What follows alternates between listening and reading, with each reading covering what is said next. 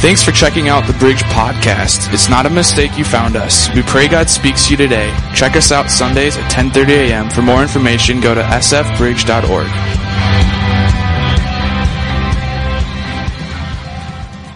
Uh, Christmas is an exciting time. We all have our traditions. We all have our stuff. And uh, as a movie buff myself, I'm all about the movies. And so I get the privilege today of preaching from a movie, one of my favorite Christmas movies. Let's play the clip. Let's recite the code of the elves, shall we? Best way to spread Christmas cheer is singing loud for all to hear. Buddy's discovering who he really is. You're not an elf. Now, he's taking a journey to find the family he's never known. And nothing's going to stop him. Sorry! I think someone sent you a Christmas gram. Dad! We should call security. Good idea. I like to whisper too. This holiday season, He cannot stay here. Can't just throw him out in the snow. He loves the snow. He's told me 15 times. get ready uh, I thought maybe we could make gingerbread houses and maybe even hold hands. for a tall tale How are we gonna get the star on top? of elfish proportions. I got it.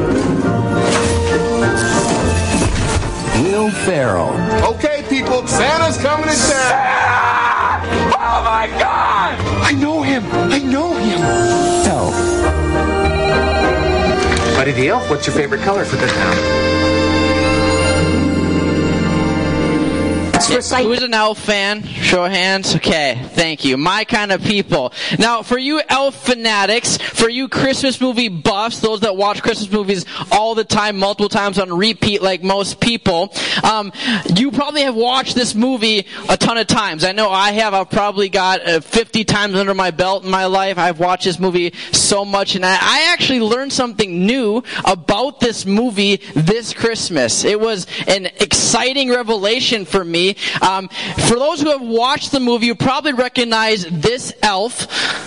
This is Ming Ming, okay? He is the elf who kind of like, you know, really kind of spills the beans of sorts to Buddy. But what I didn't know about Ming Ming is he's actually famous for being in another very famous Christmas film. Who knows what it is?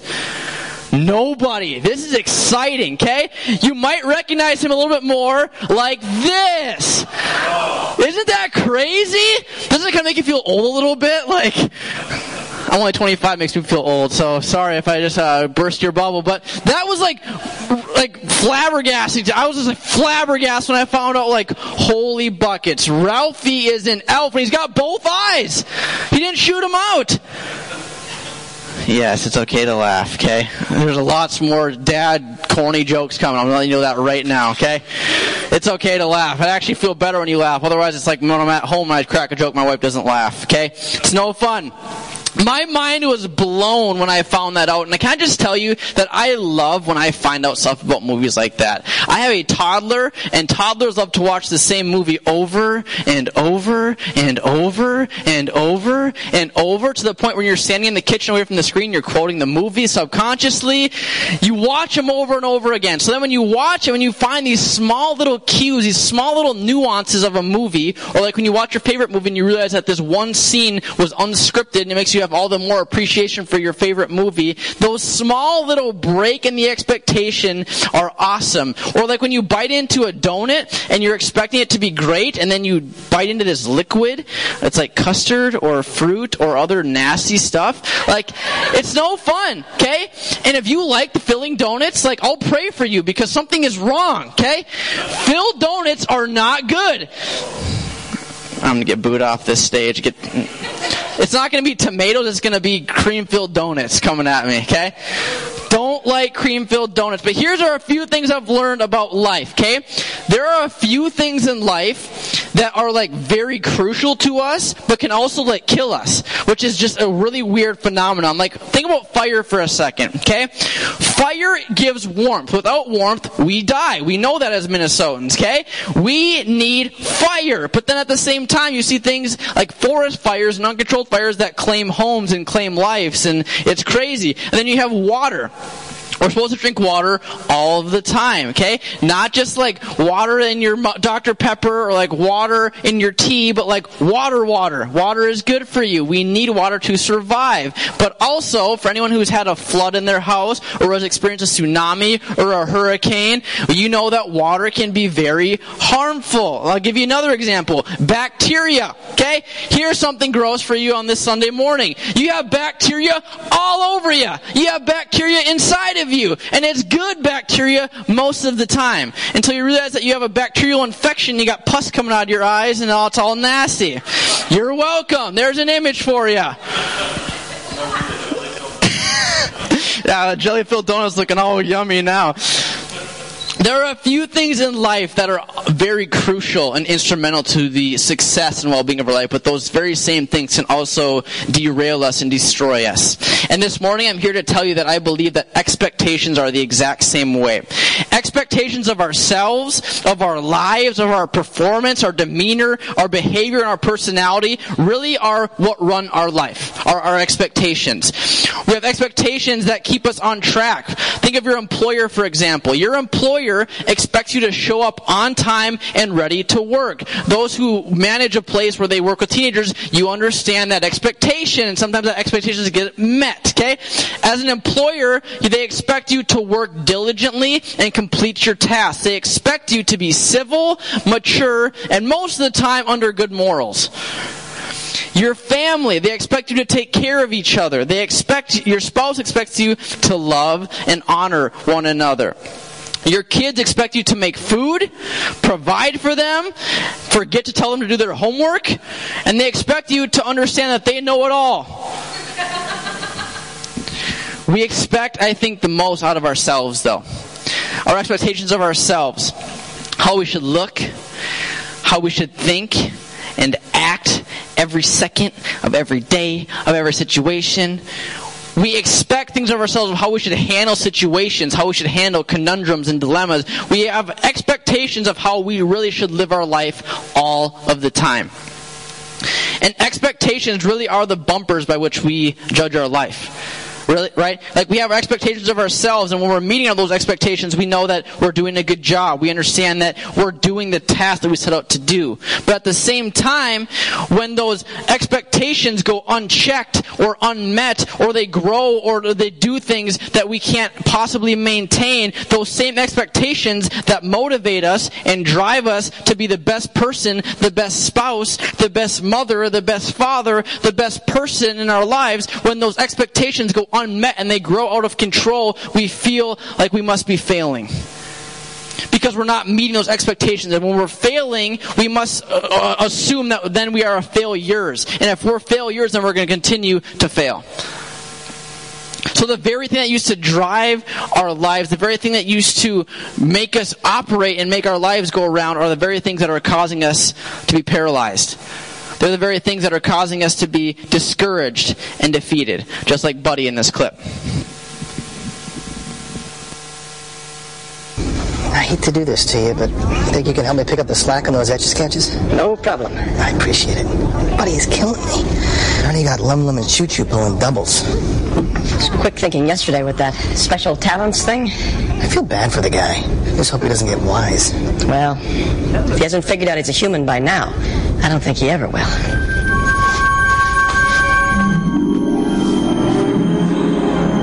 He hasn't figured out he's a human by now, I don't think he ever will. I think they're too small. You just special.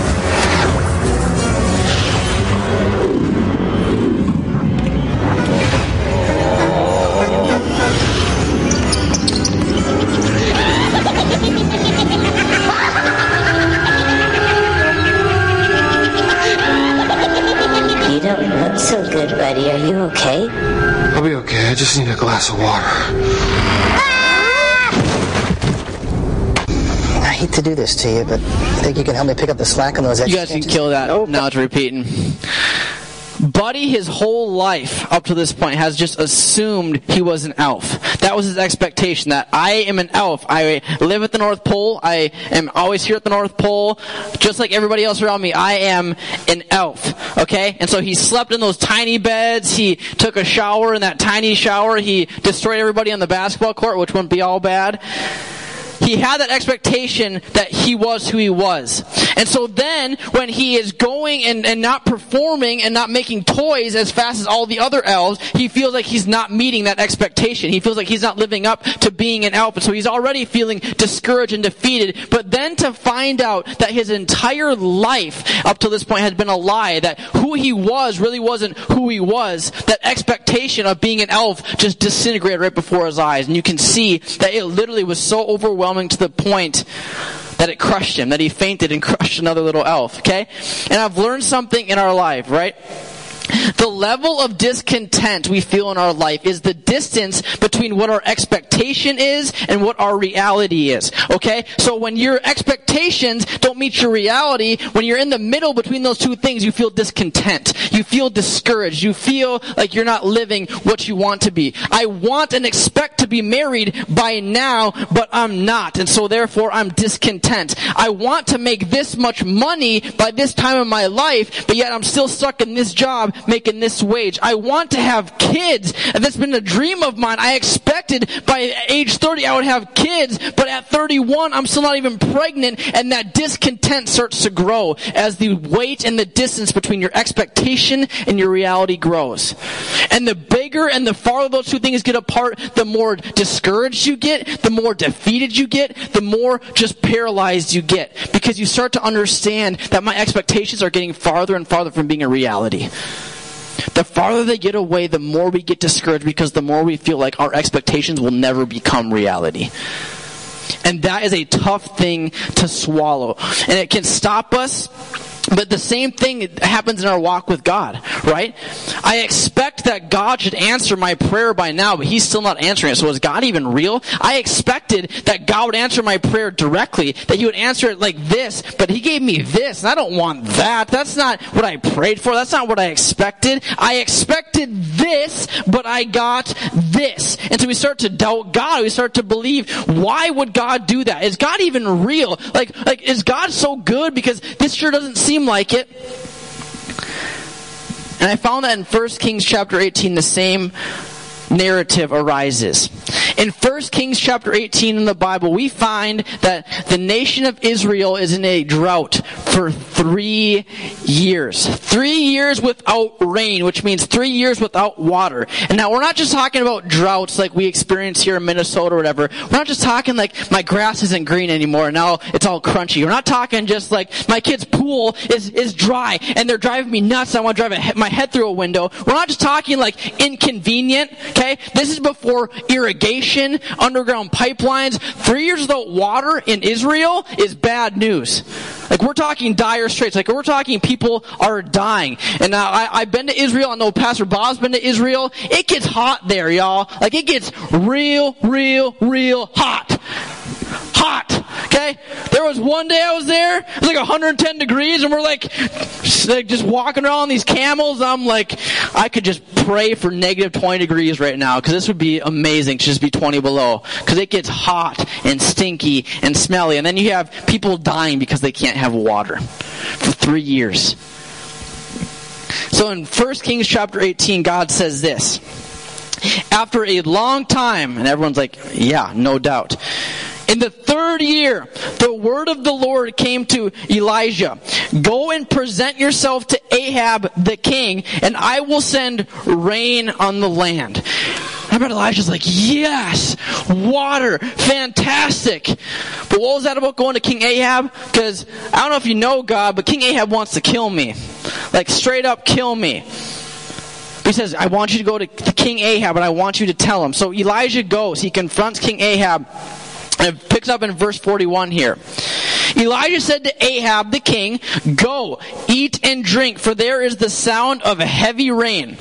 So Ahab went off to eat and drink, but Elijah climbed up to the top of Mount Carmel, bent down to the ground, and put his face between his knees. So Elijah believes that God's saying there's gonna be rain. This drought is gonna be over. So he goes to the king out of faith that this rain will come. It's not raining yet. He says, King Ahab, it's going to rain. Prepare yourself. Eat, drink, whatever. Get ready because the rain is coming. And so as he says that, he goes up to Mount Carmel to pray. And he bends down and he puts his face between his knees and he begins to pray. He's on top of this mountain praying looking over the Mediterranean Sea, and Elijah has a servant with him. He has his right hand man with him. So he starts to pray. He gets down on his knees. He's praying. He's praying, God, we're ready. Send the rain. Send the rain. And it says here in verse 43 that the servant looked over the Mediterranean Sea and he said, There is nothing there. So seven times, this is verse 43, Seven times Elijah gets back down on his knees and prays. He prays, no clouds, no rains. He, so he goes, hey, go check, go check the Mediterranean. Are there clouds coming? No, Elijah. Okay. Gets down and prays again for the second time. God, please bring the rain. God, please get ready. God, we're ready for this. Please bring the rain. Servant, go check the sea. Nothing. So he goes back the third time. God, please bring the rain. Go check. No! That's my son laughing at me. That's pretty awesome. Yeah. But I want us to just think for a second what this would be like. God told you the rain's coming. And so you get down on your knees and you're praying and he's not answering. I can begin to imagine like what is what gives? God, this could be an awesome miracle for you to show that you are who you are. God, you told me that this was going to rain. Why is this not working? I can see Elijah's getting frustrated and upset that the rain's not coming. The doubts, the worries he had. Wondering, did I just seal my fate? Did I just tell the king that rain's coming? The king that hates me and wants to kill me, and now it's not going to be followed through? I can just imagine all this bubbling below the surface. Because his expectation of God bringing the rain, his expectation that when I pray, rain's coming, is not reality. And I can begin to see that discontent and that frustration boiling in Elijah. And here's what's so cool. In verse 44, the seventh time, I can just imagine even Elijah just being down on his knees and going, God, just please bring the rain. Just so discouraged, so defeated. And on the seventh time, his servant goes over to the Mediterranean. I want you to catch this right here. The seventh time, the servant reported a cloud as small as the man's hand is rising from the sea. Now hold up. We're talking, we need rain here to end a drought. Imagine the frustration he would see when a cloud the size of a hand comes over the Mediterranean Sea. But again, Elijah in faith says, Go and tell Ahab, hitch up your chariot and go down before the rain stops you because the flood is coming. The rain is coming. So you better get on ahead of it before you get stuck in the mud. And meanwhile, as he's doing that, the sky grew black with clouds. The wind rose, a heavy rain started falling, and Ahab rode off to Jezreel. For three years, the drought had just been manifesting, had just been wrecking their life. It had been destroying them. And the reason that God waited so long is for two reasons. The first was that the nation of Israel at the time was worshiping a God known as Baal. And Baal was actually not a God at all. He was a little tiny thing that they worshiped. He was the God of fertility and he really wasn't a God at all. But the nation of Israel had continued to go to him to try and find answer to their prayers, to go and try and find answer to their problems. But after three years, the second reason God's showing is He wanted to show that He is who He says He is. That He can bring rain. He can bring the miraculous out of nothing. And that He alone can answer their prayers and their needs. And so in this story, we understand that God doesn't operate under expectations, He operates under promises. If Elijah was judging the overall outcome of this experience based on his expectation, it was a big old F. Because he expected that, that God was going to just bring the rain, it was just going to be flood, and he'd be dancing up on the, on the mountain like, yeah, that's right, I brought the rain. But for seven times, he had to go back to his knees and pray. And this tiny cloud comes and manifests into something big. His expectations were not even close to what the reality was. Did the promise get met? Was the promise fulfilled? God said in verse 1, I am going to send the rain after three years. And the rain came and ended the drought. God fulfilled the promise. He didn't fulfill Elijah's expectations. And so I want us to understand that when we try to strap our expectations against the plans that God has for your life and for my life, when we try and take our own expectations of what we expect God to do, what we expect of ourselves, we expect our life to look like, what we expect our kids to turn out like, what we expect our job to be like, what we expect every second of every day to be like, when we put that up against the plans of God, they don't always match. And I'm here to tell you that it's not the promise of God that's flawed, it's our expectations. And if we understand that, we can start to find freedom in His life. When we get discouraged, when things don't go according to plan, we can get discouraged, just like Buddy in this clip.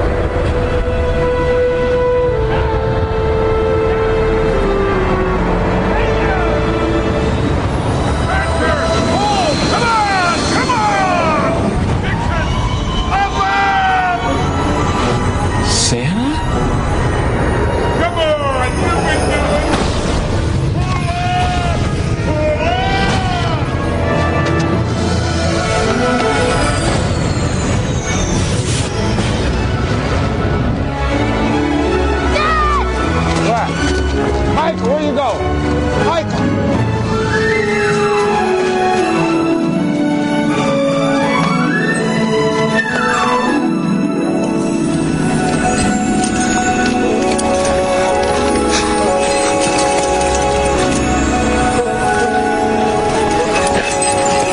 Santa! Back off, Slick. Scare the deer. Buddy, is that you? Are you okay? Boy, am I glad to see you. The Clausometer suddenly just dropped down to zero.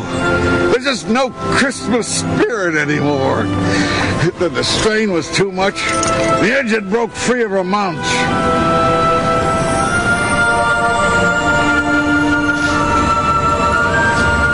I need an elf's help. I, I'm not an elf, Santa. I, I, I can't do anything right. Buddy, you're more of an elf than anyone I ever met. And the only one who I would want working on my sleigh tonight. Really? Really? Will you fix it for me, buddy? I'll try. Papa taught me how. You gotta find it first. You dropped off the sleigh back over there a ways. The, the engine. The engine. Go, buddy. Go, Mr. Elf. I'm standing. When Buddy's on the bridge, he's feeling he's feeling like he's in a really stuck spot because his whole life he's expecting to be an elf and he's not. So he knows he's supposed to be a human, and his human dad's back in New York, but he gets to New York and his dad wants nothing to do with him. Thinks he's a wacko, he's a weirdo. And so Buddy is stuck in this middle of going, I don't belong here, I don't belong here. And he's feeling like, what is even life right now? I don't understand because my expectations of my life are not being met. And he feels all of this, this crazy stuff. And in the clip, you see Buddy come to life when Santa says, I need an elf's help.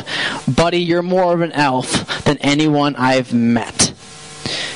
See, our expectations in our life, the expectations we have for ourselves, the expectations we have for our spouse or for our family, any expectation in our life at all is going to always be changing. Always.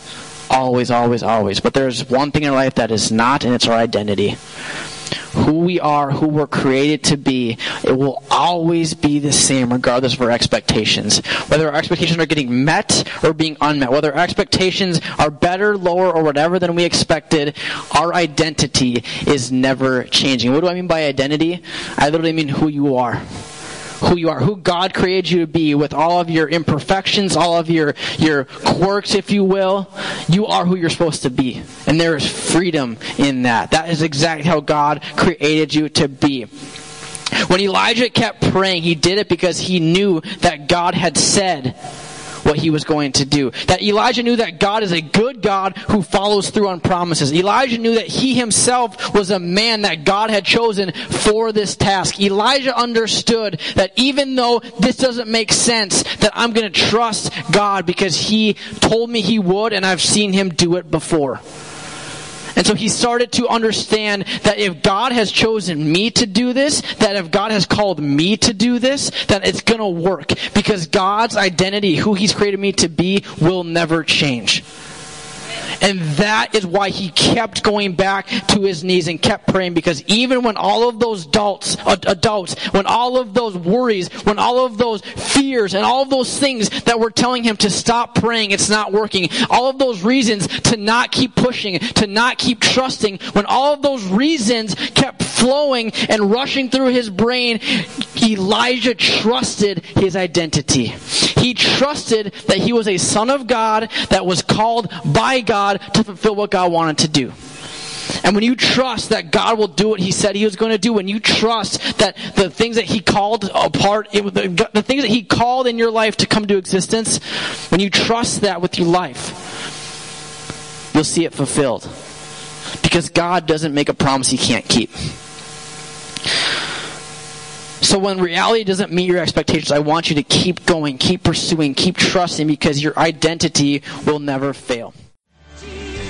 This has been a podcast of the Bridge Church. Have a great week. Stop in Sunday sometime and visit. If you would like to give, you can do so online at sfbridge.org. Have a great week.